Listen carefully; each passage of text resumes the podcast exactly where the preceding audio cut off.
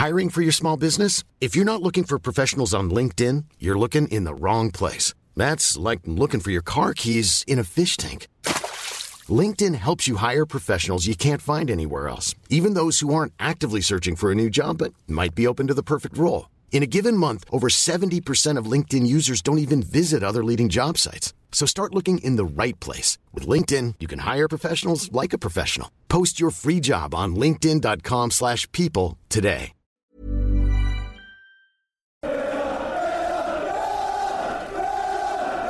Hello and welcome back to another edition of the Holtecast. Cole Pettem here, as always, and of course, we're here to talk all things Aston Villa Football Club with a convincing 3 0 home win at Villa Park against Newcastle United on Saturday. Of course, we're recording this on the Sunday, and you'll all hear this hopefully bright and early on the Monday morning. So hopefully Villa give you a very, very good start to the week as they did on the weekend of course, probably and arguably for most, I would say at least, the most convincing performance of the season, the most complete as well, I would say. Could have easily been five or six nil to say the least. I, I hope it would have been, but regardless, I will take a three nil. Five wins on the bounce, eight undefeated. Happy days for all. It feels a little bit unrealistic as of right now as to what's happening. My brain can't really comprehend what's happening, but all in all, let's just keep the good times going. So let's introduce our panel for today. Of course, we have Mr. Simon O'Regan and Sebastian Bacon as well with me. So, Seb, I'll come to you first. How's it going on this Sunday? Certainly the most satisfying win of the season. Um, best performance I've seen at Villa Park in years, um, and probably the happiest I've come away from the ground in years. Every single blade of grass was dominated from a, and blue persuasion from minute one to minute 90 to when the game ended. And we we thoroughly deserved a win against, you know, let's not beat around the bush, a team that have won five in a row and have the whole country talking about their uprise this season. And we completely overshadowed them. It was brilliant. Newcastle weren't at the races, ironically, on Grand National Day. Um, and we thoroughly deserved the three points. And I've been smiling ever since. Thanks, Simon. Simon, I'll come to you. How's it going with you? Ah, uh, absolutely brilliant. I mean, you said most convincing performance of, of, the season. I was I was thinking about this earlier. I genuinely don't think I've seen a more complete, base, but let's be honest, perfect performance from a Villa team. For, and I'm genuinely for about 15 years. I was I was trying to think today because you know we've been so poor in, in the Premier League in like the 2010s. We like we were awful really we we picked up the odds win against a big team. You know, we beat. I remember under Paul Lambert one year we beat Man City, but you know, any any games we won like that previously, there was there was always like big elements of luck and sort of riding our luck in those games. But yesterday, it, was just from the very first moment to the very end, we absolutely dominated them, and, and it's it's not like when I say like the most convincing that I've seen for about 15 years, it's because of the opposition as well. As Seb said, like team are third in the league this season. They'd won their last five in a row. They've got the best defensive record in the league this season. They'd only lost three games all season, and arguably didn't deserve to lose any of those games. I think they lost to Liverpool twice and were really unlucky, and they lost to City a few weeks ago when with better finishing they'd have got something. Yesterday they, they, were they were bad, but only because Villa didn't let them be good. If you know what I mean, it's, it wasn't one of those they they've had an off day because like they they've just not turned up and not played well. We didn't allow them to play well, and I mean three 0 massively flattered Newcastle. If genuinely, if that game had been five, six, seven nil, I don't think you could have had any complaints. We absolutely annihilated them from start to finish. And yeah, as I say, it's just the, the performance tactically, physically, we were just so much better than them. And, and the crowds, I haven't, it's been a while since I think John McGinn, I saw an interview today, uh, say it's been a while since Villa Park's been like that. And it's true, you know, normally those early kickoffs on a Saturday, sometimes it's, it's difficult to get the atmosphere going. And at times at Villa Park this season, it's not been great. But yesterday, I mean, it helps that you nearly scored after 30 seconds, let's be honest. But from from that moment on, the, the crowd went up for it. And yeah, it was just, it was a brilliant, brilliant day at Villa Park. This is Absolutely. a team that's lost to four teams in the league this so far this season, and we're in April. So that's it's almost unheard of for Villa to to almost go against the tide. Normally, like you say, the early kickoffs, you know, at Villa Park would struggle. And I was thinking after 30 seconds when we hit the post, oh, it's going to be one of those days. You know, chances were we we were making so many chances, but you you always thought I said at half time, there's no way Newcastle come out and be that bad in the second half because it just it's it's not likely. But we we managed to control it even after Ramsey hit the bar. We kept going, we kept plugging away, and for people that listen to the preview I recorded with um, Chris Rowe midweek, I, I asked them the normal question of if you win the Villa dugout, how would you go about beating Newcastle, knowing what you know about Newcastle this season?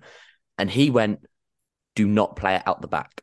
Newcastle score majority of their goals from playing it short and pouncing on teams' errors. And I was sat there silently thinking, that's exactly what Villa do. That that's not that's not what I wanted to hear. But but credit to Emery, he switched it up and we didn't. We we recognized their threat from that and we managed to play it into the channels and we managed to completely override their midfield. Their midfield three, I don't think have been bad at uh, that bad all season. We completely bamboozled them. Um, you know, we made Bruno Guimaraes look like a 10 million pound player, for example. And these these are good players that we're talking about and players that will probably be playing in the Champions League next season. So I really don't want to normally I come down and really underplay how I'm actually feeling because I don't want to come across too too much. But I really don't think we can understate just how, how big of a win this is. And I, I think the best thing that you said there, Seb, as well. I, I mean, being able to recognize how Newcastle set up and how their style of play is.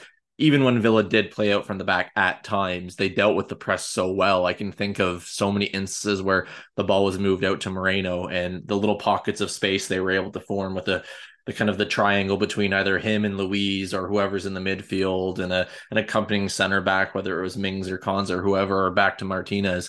I mean, th- this performance, I, I always felt like under Emery, there's just going to be you know, there usually typically is one a season where um, under any manager you might win like five or six nil, and I mean yes, that could have been yesterday. I still think that day is to come within the next seven games or so. At least we can hope so. But if it doesn't for some reason come, I, I, think this game is the one I'm probably most happy with since Unai Emery has come in as Villa boss.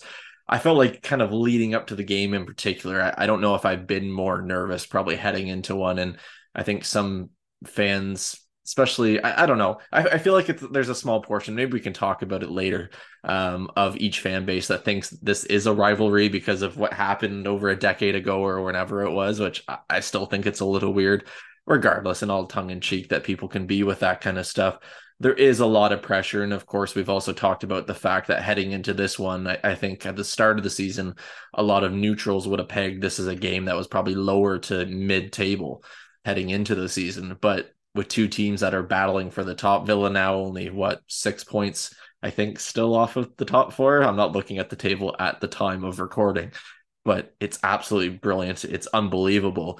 And you know what? For all the Newcastle fans would say up the Toon, up the bloody villa. That's all I can say. So, Simon, I'll, I'll come to you. That was cringy. And based on Seb's face, he thought it was cringy too. But um, I will bring him in to save me. So, Simon, looking at this one in particular, I mean, there's no other way to start this than talk about Sir Ollie Watkins again. We do it every week, but we have to again. Two goals yesterday. Could have easily probably had a hat trick if a, a few more things went his way. I mean, are we running out of ways to describe this man at this point? I, I don't even know how to put it into words myself.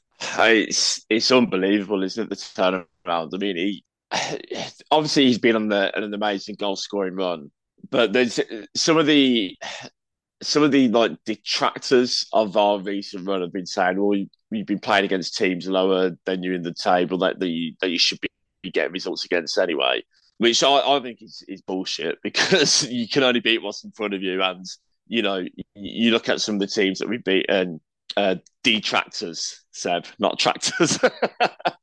um, Sorry, like, I, was, I was so confused. um, so, like, but like, you know, the, the, some of the teams that we've beaten have got results against uh, the teams at, at, at the top end of the table. So just, just because you're expected to a team doesn't mean that you are going to beat them.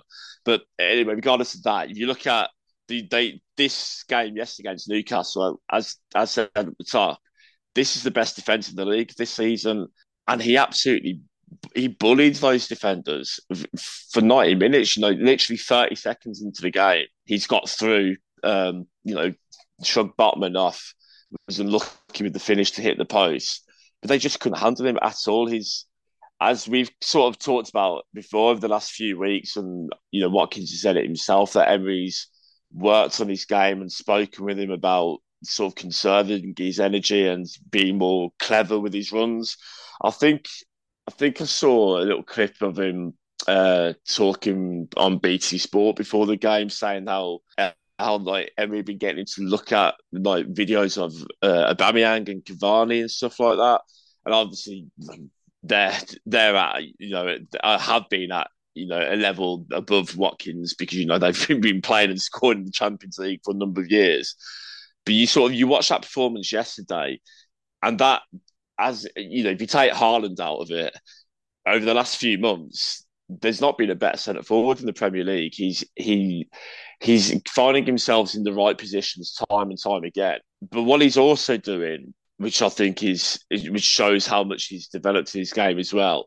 If you think back, even just a few months ago, you know, at the start of Emery's reign, he'd snatch at chances, and if he missed one, you could, you kind of knew if you miss an early chance in the game, you know he's not scoring today. Like you could almost, it wasn't for like a lack of effort or even that like and there was like a fear of it, but you it was almost like he was rushing things too much and, and snatching at things. Whereas you look at yesterday, 30 seconds into the game, he gets a really good chance, hits the post. I reckon if if if that happens in sort of November, December, January time, that would I think that would play on his mind for the rest of the game. Whereas yesterday, it was like, no bother, I'll get another chance. I'll stick that one away. He gets out of the chance. It was drawn out for offsides. So again, you could be thinking, you know, I've hit the post. Pope's made a couple of good saves for me, and I've had one offside. It's just not going to happen for me today. But again, it's like it doesn't matter because I know I'm going to get another chance, and I'm going to stick it away. And you know, his his first goal is it's awful defending, but it's just it's a great centre forward play as well. He gets himself gets himself in a position. I think it was Dan Burn who was with him on. And I mean Dan Burn. We, we, we'll chat about him a bit later, but he. He like he, he, Watkins. He, he, get he got himself in a position where there was absolutely no way Burn could get to the ball, and like from the moment that cross goes in from Moreno to Watkins' feet, he's in one hundred percent control of the situation. Dan Burns his little plaything, and he swivels and puts it away beautifully. And yeah, like you said, we, are running out of literally. Are you running out of, of, of superlatives to send the, the lad's way? He's, I think he's on 14 league goals for the season now, seven games to go. It's absolutely no reason why he can't be the first striker for over 20, well, probably about 30, 40 years since we've had a striker who scored 20 league goals in the top flight. And as long as he stays fit, I, I, I can't see him not breaking that. Is that the first time Dan Burn has ever been described as small? Or as like basically a side chick? well, I mean, that that's how that's how Watkins and begin. made him. You know, no, no, no, yeah. yeah. Simon's completely right. I mean, and it was indicated by the substitution made to bring Matt Targett on for Dan Burn when you're, I think they were 2 0 down at that point, if I'm not mistaken. Yeah. Or it might have even been three. To make that substitution regardless shows the impact that they had. But that he could have brought off any of their back four. Trippier wasn't having much luck. Their two centre backs were really struggling with the balls in behind. So yeah, no, I think Simon covers it up really well. No, hundred percent. And so I'll, I'll, throw this right to you. I mean, let's talk about someone a little bit different, a little bit further back on the pitch. Um, I guess Villa's latest addition. I'm also gonna every every one of these players is also a Sir now. They've they've been knighted or whatever at this point in my mind. So Sir Alex Moreno. I mean, I, I felt like there was a little bit of skepticism about him early on. Of course, not a lot of people knew about him. If you pretend that you did, let's be honest, you probably didn't. But regardless, I mean, the man has just shown over the last few weeks in particular that he fits this system perfectly, doesn't he? Yeah, and it's taken some getting used to. It hasn't come come straight away, which I think shows the level of character about him and also the work rate that's been going on behind the scenes. I'm actually going to um embarrass my dad. He probably doesn't listen to these, but um, if he is, I'm going to get up the text that he sent me when Moreno first came on against Leeds, and uh, he'd been on the pitch about half an hour, and the text I got was, "What the fuck is this?" Because he really struggled against Leeds. Um, but he's been our, arguably our best player since since integrating into that side. There's no way for Digne to get back in now. He's he's so good going forward that he could quite easily be a winger, but then he's so good going backwards as well. It's it's rare to find a fullback who is so good at both of them. He's calm on the ball. He's able to find a pass. The way he effortlessly beats defenders to get into the box, you know, you're almost confident now. Times being a Villa fan, if a player got to the edge of the box and stopped, you'd usually expect them to turn, pass it back, or lose it. Whereas with Moreno, it's almost effortless. He gets into that wide position in the box and then just knocks it past and puts a cross in every single time without fail. So, yeah, he, he was brilliant again, as he has been ever since he came in. But the one player I do want to mention, and I'm sorry if I've taken it out of your mouth, is Leander Dendoncker. The impact he had to play a full 90 minutes for the first time since Man United at home so effortlessly on his birthday, might I add, was exceptional because he's had his critics. Stevenage at home, he wasn't the best. But every time he's come in in the league, he's done a job. And to fit in so seamlessly into that midfield four, who, let's be honest, was so tight and compact. You know, there was really no room for error in in Emery's tactical plans to fit in so well and to have such an impact. It it shows the level of squad that we have, but the level of squad that you also need going forward. Because you always see these people online going, "Well, he's not playing much, so we should get rid of him in the summer," or "He's not having an impact, so he should leave." But that is the whole reason we have the squad that we have is so that they can all come in when needed and have a big impact, especially like Dendoncker suits teams like Man United at home, like Newcastle, where we're probably not going to dominate the whole game or don't expect to dominate the whole game and can sit back almost in that defensive six as Emery's getting a lot of praise for at the moment, where we go to the six at the back. So to have different players in this system is so exciting. And I think the thing too with that Seb is I mean I mean the fact that we were able to bring in Dendoncker and you really did notice that we were still missing Kamara.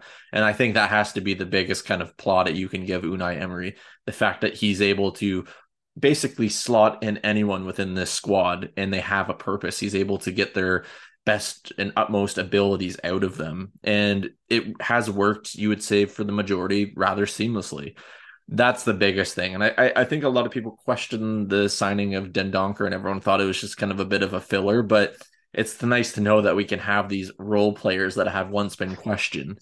And you know there's that ability there as well. But Simon, I'll, I'll pass it over to you because it looks like you're itching to say something. yeah, well, j- just on on Dendoncker, I mean, I, I, and I did. You can go back. I did say at the time, I thought it was a really smart signing for what 13, 14 million pounds 27, obviously just turned 28 yesterday, midfielder, who is irregular in the Belgium team. You do not play in that Belgian midfield if you're not a good footballer, or if you don't, if you've not got something to offer. And like when whenever he's played for Villa, I think he's always done a, a really decent job. I think obviously he made that that mistake against Stevenage, and Pete, so many people just fixated on that and decided that he's shit just based off one one silly mistake.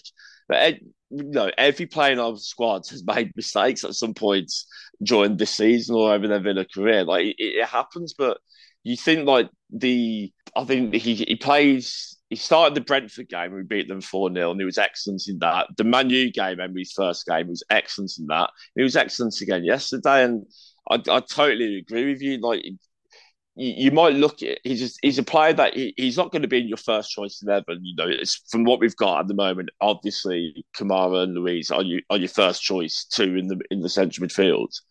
But if we if we're going to be playing European football next season, or you know wanting to be pushing and, and competing for stuff around that, you need to have someone like a Dendoncker in your squad to so that you can rotate and, and still have a player who's good enough to come in and do that job. And like I mean, obviously we were linked with Guendouzi in January, and there'll be talk about him coming, you know, maybe coming in the summer. If he came in or another midfielder like that, you'll probably see people saying, well, that means we'll have to ship Dendoncker on. Absolutely not. That would be a ridiculous thing to do. You need to have, I mean, we've said, I've said this so many times, and we all have, you need to have people on the bench who are as good as or as you know as capable as the people starting games because especially now with five substitutions it can be such a big that you know that's a massive um, weapon at a manager's disposal to change games. You know, having four or five options on the bench, you can come in and you're not weakening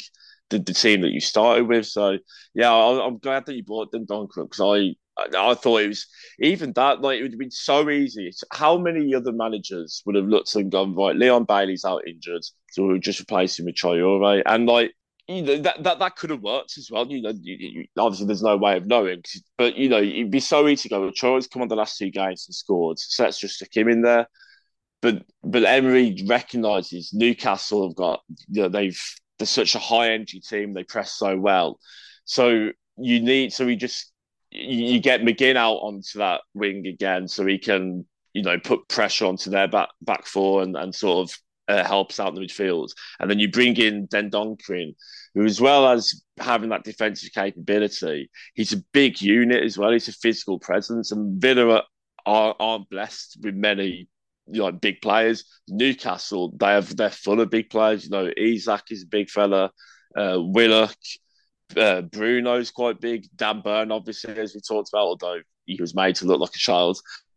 But you know, I mean, the, the point is like Newcastle. That Newcastle are a physical team, and their their set piece. I think they've got in terms of scoring or creating chances from set pieces.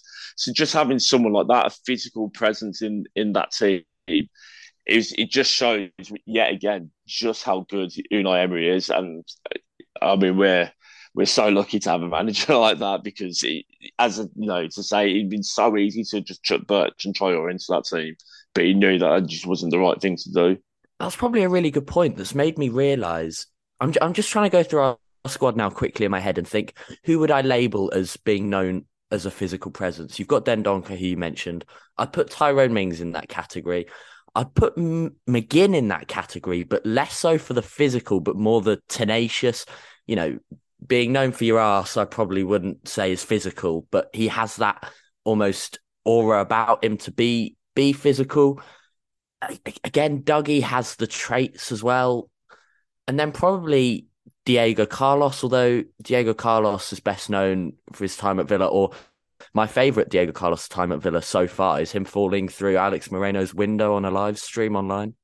So, so yeah, going through that, we have we haven't actually got many, and that's something that I've only just realised. Yeah, and like, I, and I mean, you guys both bring up really good points, and Simon, the one that I wanted to hone in on a little bit was the squad depth, and we've all complained about it for ages, but you are 100% right. I don't get the little bit of whinging that I still see online from time to time, thinking that okay, our bench isn't good enough, or this player isn't good enough, and or why doesn't this player start? Like I did see a little bit of questioning initially why Traore isn't starting and things like that. But like you've mentioned, I, I mean Newcastle are a pressing team, and I hate to say it, I love what Birdie's done just in a, a, few games really that he's played this season his contributions have been vital within that limited time. I mean there's no forgetting that but he can be a bit of a passenger in a, in a game like this where you need to start strong. We started strong we finished strong and every moment in between was just absolutely full throttle um, foot on the neck per se, and really didn't stop pressing down on it. If you want to get a little bit gruesome with that detail in particular, but just to break down some of the stats, because there is one stat that we will kind of move on to the next talking point within this game. But to get to the game stats themselves, of course, Villa had 52% possession. I feel like I actually should see if there's a stat, and maybe Seb, if you want to uh, check while I'm kind of I'm just r- rambling on here to see how many games in a row we've actually um, managed to have the most possession in um, within this run. Of course, Villa had 52 to Newcastle's 48. We had 15 shot or sorry, 16 shots to their eight. Apparently, I can't see well today. Um, six shots on target to their two. We had seven corners to their two, which is actually a, kind of a very important stat with a team that's very good in the air and very lethal. To limit them to two corners really does say a lot. Of course, we had 13 fouls to their 15. I'll continue on with just kind of a little bit of statistical analysis in terms of the last eight games. We've had six clean sheets, 16 scored, two conceded. Um, 22 points from a possible 24. That, of course, that's five wins on the bounce. In the one player I did want to move on to now is that of Jacob Ramsey, two goals and three assists out of those last eight games. There's been a little bit of, I guess you could say, Simon, um, some kind of frustration and I wouldn't say questioning of his ability, but kind of wishing that in form Jacob Ramsey would come back. We all know he had a little bit of injury troubles earlier on in the season, I do believe, if I'm thinking correctly. So it's been a little bit of a inconsistent season to say the least. But I mean, especially in this run, he's been, if you're going to say Ollie Watkins is the most important player, you would have to say he's maybe the second, wouldn't you? Yeah, I mean, I, I've, I've seen at, at certain points over the last few weeks, like negative negativity and criticisms uh, sort of heading Ramsey's way. And it honestly, I cannot tell you how much it pisses me off because that kid is he's brilliant.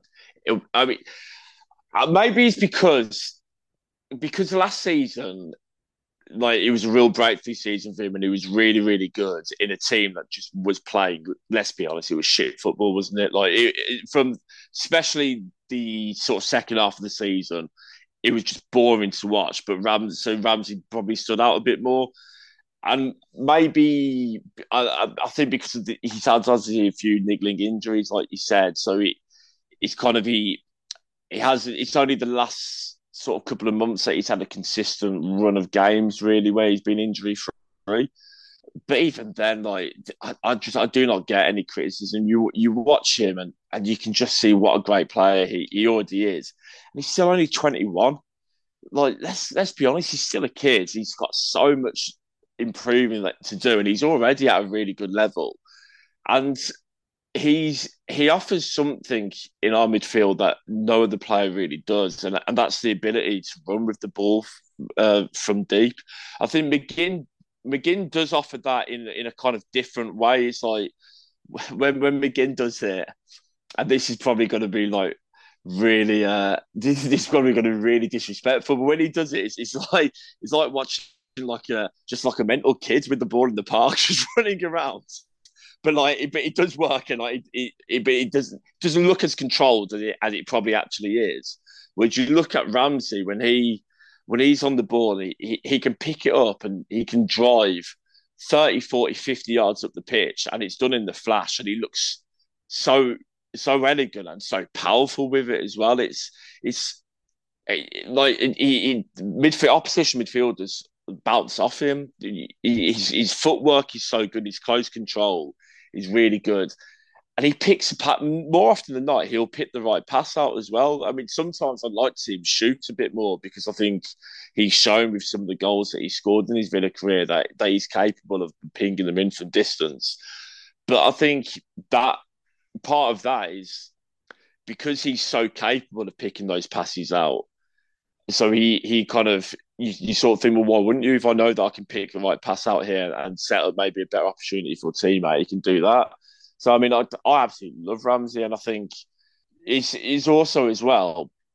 Not just remember the fact that he's still young, but he's sort of playing in a position and in the system that will be so alien to him when it was first drawn in. You know, he would have grown up playing probably as number ten or you know as number eight in the midfield three, but he's obviously playing wide left in a sort of sort of playing as a winger, but not really a winger because we don't really play with wingers. Like it's you know that that's a that's a system that takes time to get used to, and, and I think he's adapting brilliantly to it. And I mean, I, I, I, you look at look at some of the people who have had England call ups in the last squads.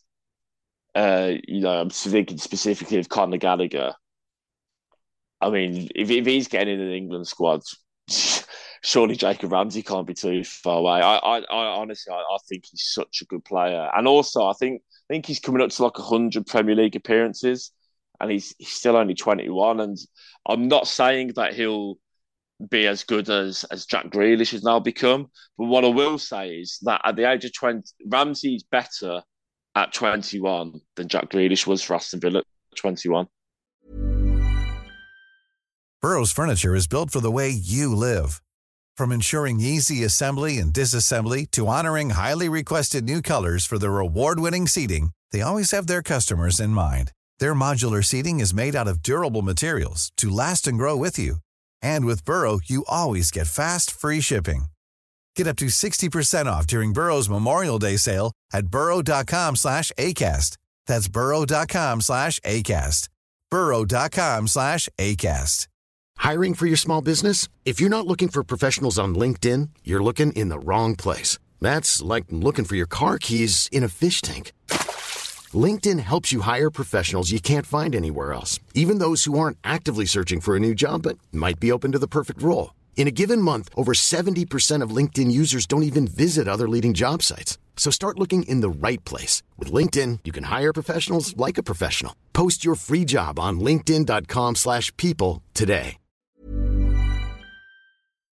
It, it's not a bold shout. Like, let's let's be honest. And I mean, of course, you could some people might kind of argue where Villa were at that time when Jack was 21. But the biggest thing that I think you guys will both agree, and especially when Jack Grealish left, was okay, now we really don't have a lot of players that like to drive the play forward and can hold on to it consistently. Well, I mean, the most obvious you would say now would probably be basically everyone in midfield essentially does it now, but Ramsey drives at the most. McGinn, of course, does it with his that big arse of his, of course, um, most notably. Um, you have to bring that up. Dougie does it so eloquently and excellently these days with a lot days with a lot of confidence, and of course, the fullbacks and even at times the center backs kind of like to drive it a little bit forward and uh, get play going, which is the most important. Um, and of course, Seb, what is he saying here in the comments? I'm just gonna um, try to embarrass him here. He says even the center backs oh fuck beat me to it um so there's a little behind the scenes here on this edition of the holtecast always professional of course us three are but with saying that um i did want to hand it over to seb because he did want to bring up um, the atmosphere in particular around Villa Park. I think it's something I, I know we've talked about it in the past, but before we get over to the three word reviews and all that kind of good stuff, because there's about 130 of them. So I'll hand it over to Seb now. And while he's doing that, I will try to go through the three word reviews and not to try to say any will that get will get us canceled in the public eye. So Seb, over to you.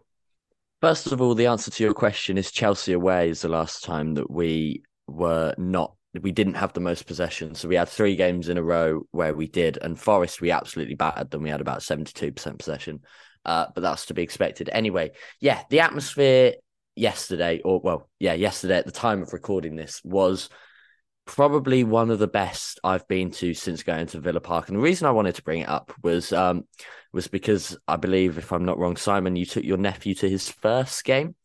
So uh, he he went to the Man U game. That was the first one that brought him to, but um, he get to every game. Like More. Get him yeah, to know, every yeah. single game now. but but yeah, no. While while I'm on the topic, um, got another, another quick shout out to make. I actually, I, I was kind of negative about the person I sat next to last time I was on here with you two, saying about the conversation we had about whether he'd rather win or whether he'd rather be entertained. However, he we had both on Saturday. we were entertained and we won comfortably, and he absolutely loved it. But unfortunately, his daughter, who is usually there with him, wasn't there, and he was he was saying to me the whole time, "Oh, she's going to be gutted." So um, again, Emily, if you're listening, unfortunately, unfortunately, you couldn't be there. But maybe, maybe if that's how we play when you're not, then you should you should stay away full time. Was that all you wanted to bring up? Try to hit on someone to get a date? you better edit that out. you little shit. I don't know if I want to. I have all the control here. So, like, on the atmosphere, you, are right. It was. Uh, I mean, like, like I said um, at the start, the the twelve thirty kickoffs can be. I, I, I don't really understand why. Maybe it's just because people maybe like haven't had enough time to, to have enough drinks in the pub or something. I, I don't at that time of morning. I'm not, I'm not too sure, but it, it can be a little bit flat. But I mean, even before kickoff, you're like, you you could just feel. I, th- I think because everyone knew, and we, the, we we've been talking about it all week about what a big game it was. You know, two really informed teams. So I think everyone had the feeling that like it was going to be that the, there was going to be something. It wasn't going to be a dull game, or there was, going to be an exciting game. I think most people probably thought a draw, or I mean, I I kind of had a horrible feeling that Newcastle were going to sneak it, but but you could sense there was excitement coming. Even before kickoff, you could I could feel that there was like a an air of anticipation in the crowd. But then, at, for the whole ninety minutes, I mean, the, the whole end didn't stop singing, which has it's very rare that that's happened. You know, it's maybe you, you think the Man U game, Emery's first game at home, you know, or uh, Brentford, obviously the first game after Gerrard had gone, so there's sort of a bit of a mood had been lifted. But yeah, the, the crowd were just on it. But then even after the game, as we're, you know, walk, I'm walking back to the pub, and there's just thousands of fans are walking down the street, and everyone is singing and chanting, and it's I've not heard that like after after the game walking home for, for quite some time. And I think there's just everything just seems like it's all coming together at the moment. There's there's such a feel good factor. You've got that, and I think we spoke about it last week or the the last couple of pods. We've spoken about the. It feels like there's that connection between the players and the fans again, and it, it really is feeling like how things were during that ten game winning streak in the championship. It, it, it just feels like everyone's going expecting expecting to see a good performance, and they're getting good performances from their team. And it's um, yeah, it's it, it's you know we've got three home games left this season, and I, I cannot wait for them. I think what makes it even more special is probably the scrutiny that our fans have been under from from ourselves about how it, it just hasn't been good enough recently. So to finally see it as it was and know how special it can be just just makes it even better. And I, I was saying to one of my mates that um, you know, I go I go with my dad. He's he's someone that introduced me to Aston Villa, and I've I've always gone with my dad as much as we're both available. And that is why we go to the football together to experience games and, and atmospheres like that together. And those are the types of games where, because I'm not going to be able to go with my dad forever as as people aren't. But those are the games that will stick out in the memory as something that we both absolutely loved at the time and we we've been able to live through that together and almost in the fact that Villa's journey from from going down we we watched that together. We watched them come back up to the Premier League. We've watched them just about stay in the league albeit in lockdown. And now it seems like this is another chapter in that journey and I can't wait. Well, I think that's the thing. It's it's it's kind of dangerous in, in a way because like I, I can understand I, th- I think the best kind of case study if you were to kind of really dive into this we're not going to spend a lot of time on this but I mean uh, Seb sent us a, a, a, kind of a match reaction of a Newcastle fan and I, I've watched a few others and although most of them are kind of giving plaudits to how good Villa were a lot of them are also having temper tantrums while they're still I believe in third um, or at least in the top four. I haven't really looked at the at the table today in particular. Um, but you can tell from one season and not even a full season as of yet of being constantly in the top four unexpectedly unexpectedly sorry there's already that expectation where it seems like and it, i don't want to speak for newcastle fans because i'm not a newcastle fan so maybe it's only minority but you can already see those expectations lift to such a high standard that it's becoming dangerously close where it can potentially affect the atmosphere if that makes sense. I mean, I think Newcastle's always kind of been known to have a very loud and boisterous atmosphere, regardless if things are going bad or good. And of course, if it's going bad, usually the atmosphere has been noted for walkouts and things like that. So maybe it, ha- it has been maybe more toxic than anything. And I mean, of course, we we can all probably sit back and say Newcastle definitely arguably probably had it worse longer than Villa had if you look at probably the last 15 years or so to say the least but when it comes to Villa and the atmosphere at Villa Park in particular I, I think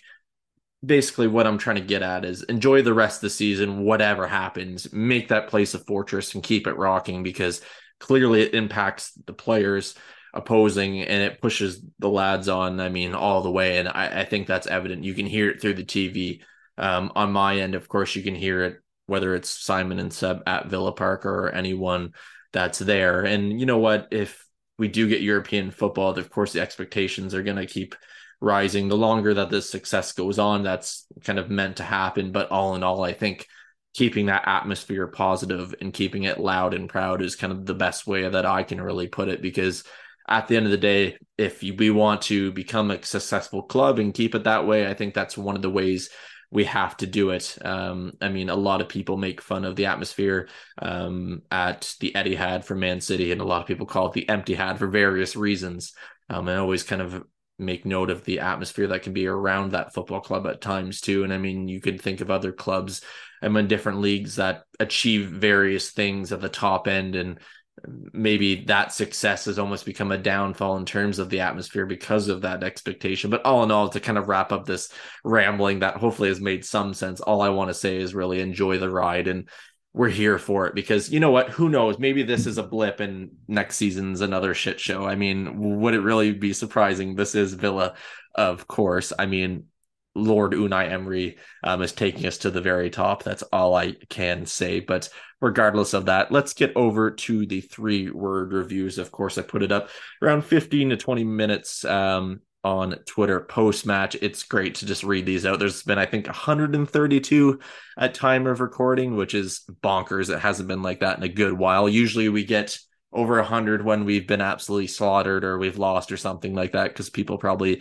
need to um, get rid of some anxiety, anger, whatever. But these are all positive. It's brilliant to see. Some are inappropriate. Um, I still love reading those nonetheless. So let's go through all these. And of course, to seven, Simon, the, the clock's ticking. That means um, get your three reviews or three word review, sorry, ready as well. I've already thought of mine. I didn't write it down. So I'm hoping by the end of this, I haven't forgot it. But regardless of that, let's start with um, Woody Woodpecker saying onwards and upwards. Steve White, Ollie, Ollie, Ollie.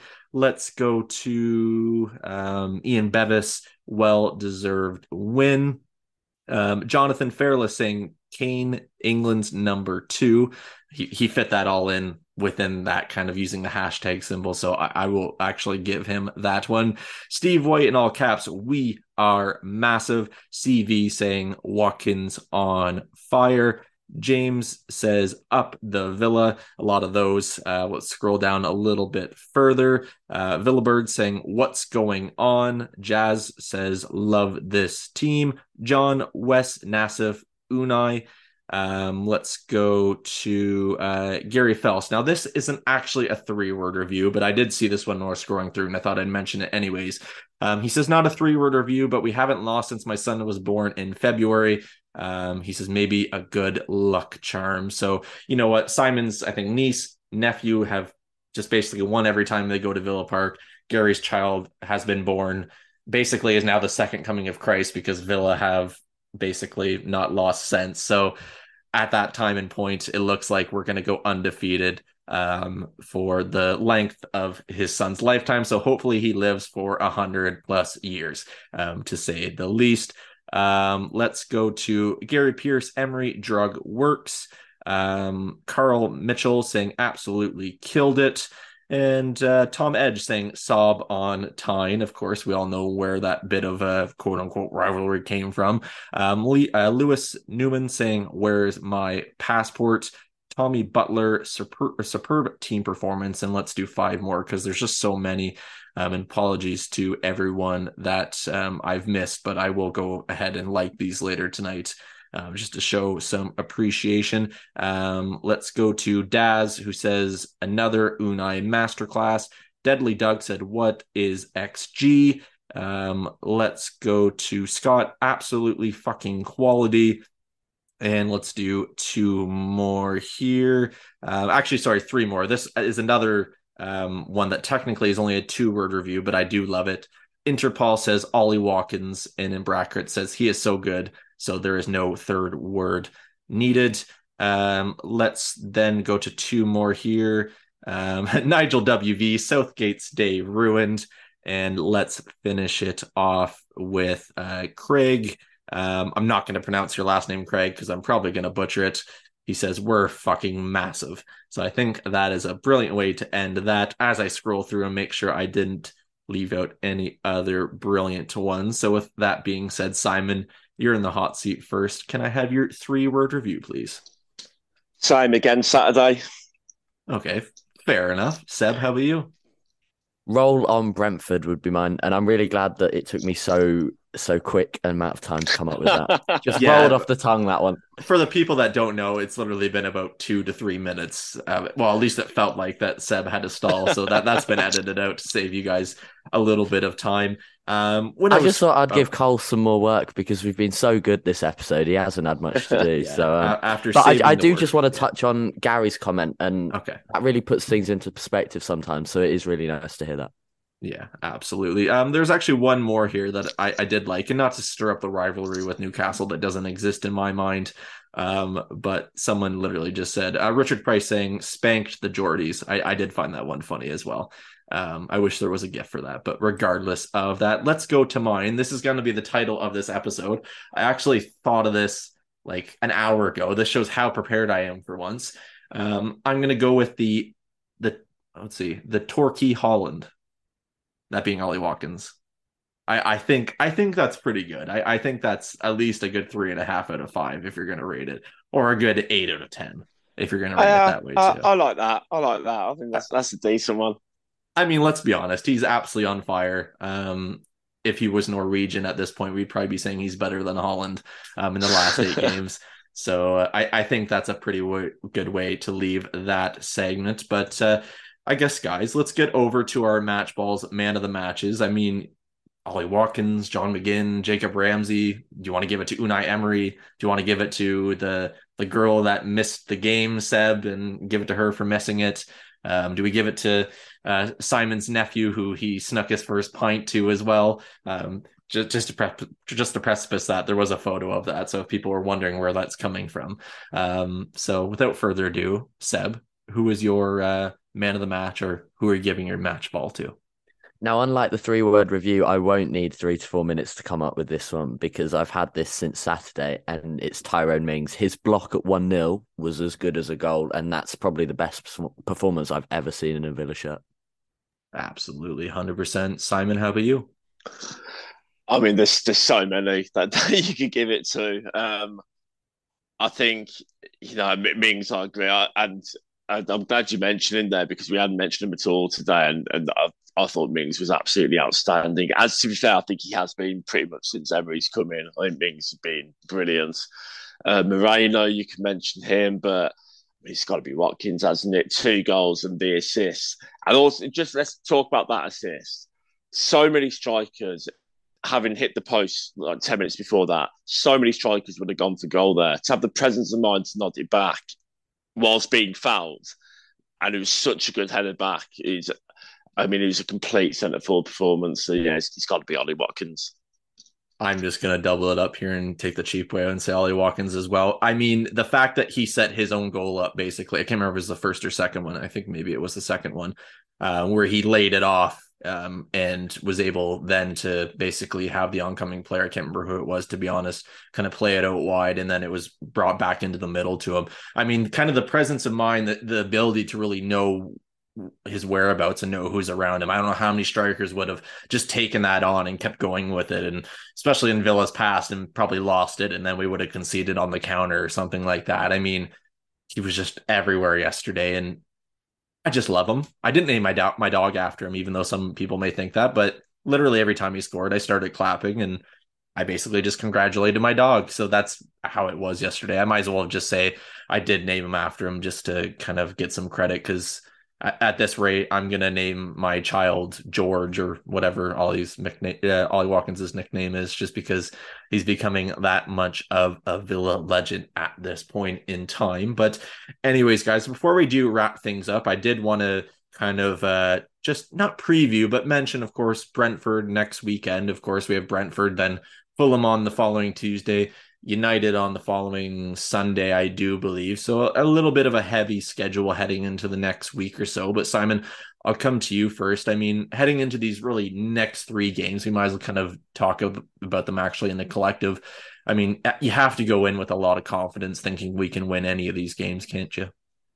Definitely. I mean, Brentford's have had a really good season, but they have started to fizzle out a bit in the last few weeks. And you, you know, before the game on Saturday, you look at the last eight games, and on paper, you, you could have made the argument that New, that this Newcastle game was the hardest of those eight games. And I mean, football doesn't work, work like this, but we, we battered them, so there's no reason why we can't go and, and and beat you know most of the teams we've got coming up. Brentford and Fulham, I think, are two games that you could definitely get six points from. I mean, if, if you got a point at Brentford and beat Fulham, I still think you know that's absolutely fine.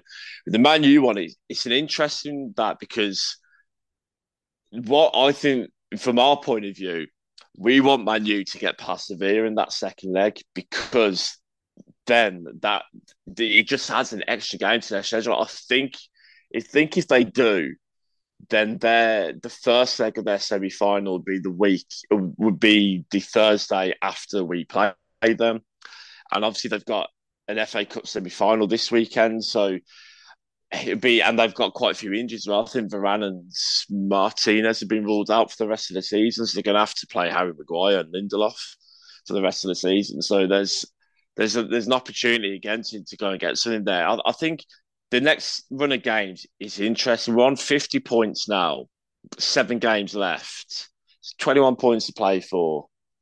10 points takes you to 60.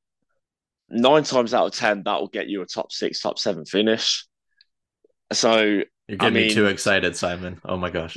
Uh, well, this is just, you know, obviously there's this talk of European football coming up. Probably another 10 or 11 points, which is not be beyond the realms of possibility for us to get. I don't know. It's I don't want to say it because of us jinxing it, but yeah, I, I think these these if we can come away from the next three games in that week with a minimum of six points, then I think we're in a, an, an outstandingly strong position between now and the end of the season. Hundred percent. Now, just to preface this to everyone listening, Seb's laptop is about to probably die. This how professional is. I don't know where his charger is. Regardless of that, Seb, before you disappear from the face of the earth from this from this recording session, I mean, how are you feeling about this run in coming? I I think we we we touched on it slightly last week, didn't we? About how it was probably more difficult, but we had the the fortune of playing the teams around us that Brighton game, last game of the season at home, could be absolutely crucial. If we go, and I, I, was talking to my brother about, about this, if we go into that needing any points, I'd probably back us at home against them. So Simon said, we've given ourselves an opportunity. If we don't make it this season, it is not the end of the world. From my side, there won't be a meltdown. You know, I will reflect on what has been a roller coaster of a season that could have gone either way, considering we were 17th, what doesn't actually feel that long ago. Um, so if we don't make it this season, I would not be overly disappointed. I would not look at this season as a failure. However, we've given ourselves an opportunity to do something really special. And I don't want to say it's in our hands because there's teams around us with games to play. I've always said I'd rather points on the board, but with the games coming up, it does feel like it's in our hands. So it, it's just a case of waiting and seeing on my front. And if it happens, amazing fairy tale stuff and roll on next season. Where's the passport? If it doesn't, bring on next season and we'll go for it again. Absolutely. I mean, it's just the progress under Unai Emery, we've said it a million times, has been fantastic. Whatever happens, we're in the right hands and we're going in the right direction. I think that's clear to not only Villa fans now, but just basically the entire footballing world at this point in time. But the one thing I will say I mean, and I'm not discounting Brentford or Fulham or United. I mean, you look at Brentford in particular, their form's kind of been patchy as of late. Same thing with Fulham. I think they lost something like three or four on the bounce part or being Everton. And I know Seb said pre recording that one of his friends who is an Everton fan um, said that they didn't even play that well in a 3 1 win. So, I mean, take that as you will, I guess, with that in mind. Um, then, of course, United, the old foe. It, we never know how these games go or how they get called of course, if you want to go back in the history book. So we'll have to wait and see. But all I can say, regardless, whether we beat Brentford or we go for a couple draws and, and we go into that to that uh, United game, um, I'm still full of confidence regardless. But I mean, let's get a little bit crazy here. If we somehow beat Brentford and Fulham on 56 points, you're going into that United game. Who knows? Um, given their schedule, I, I, think they have what Brighton in the semifinals of the FA Cup, and of course, then they have uh, Sevilla again as well. Maybe there's another game in there too. I think Spurs um, are on the Thursday prior to us, so they have even less prep time going into our game compared to when we play on the Tuesday and they play on the Thursday. So I don't know. All these things could potentially benefit us. Maybe that puts more of the pressure on them, but all I can really say is that every single Villa player ha- probably has the most confidence they've ever had in their career, arguably.